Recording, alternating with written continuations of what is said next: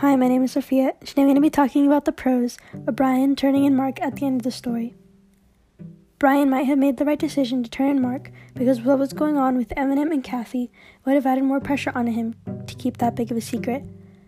With all the pressure of Mark's secret and with what was going on with Cathy and M&M, it might have made him quit his job, and with both of them not making money, Mark could have started to sell again without Bryon knowing. Mark and Bryon are super close to each other, but it seems like they would get mad at each other easily and their friendship would mean less. For example, in chapter 7 it says, When I was questioned about my relationship with Mark and answered, We were like brothers, Mark laughed out loud. This quote was on page 4. So if Bryon didn't call the cops, he would have been more self aware the days after that, and he would have known that him and Mark's friendship is on the line, and he messed it up. Mark would never forgive him. If he didn't turn him in, something else might have found the pills and would have turned him in right away, and Bryon would have lost Mark. Thank you for listening to my podcast, and I hope you enjoyed. Bye.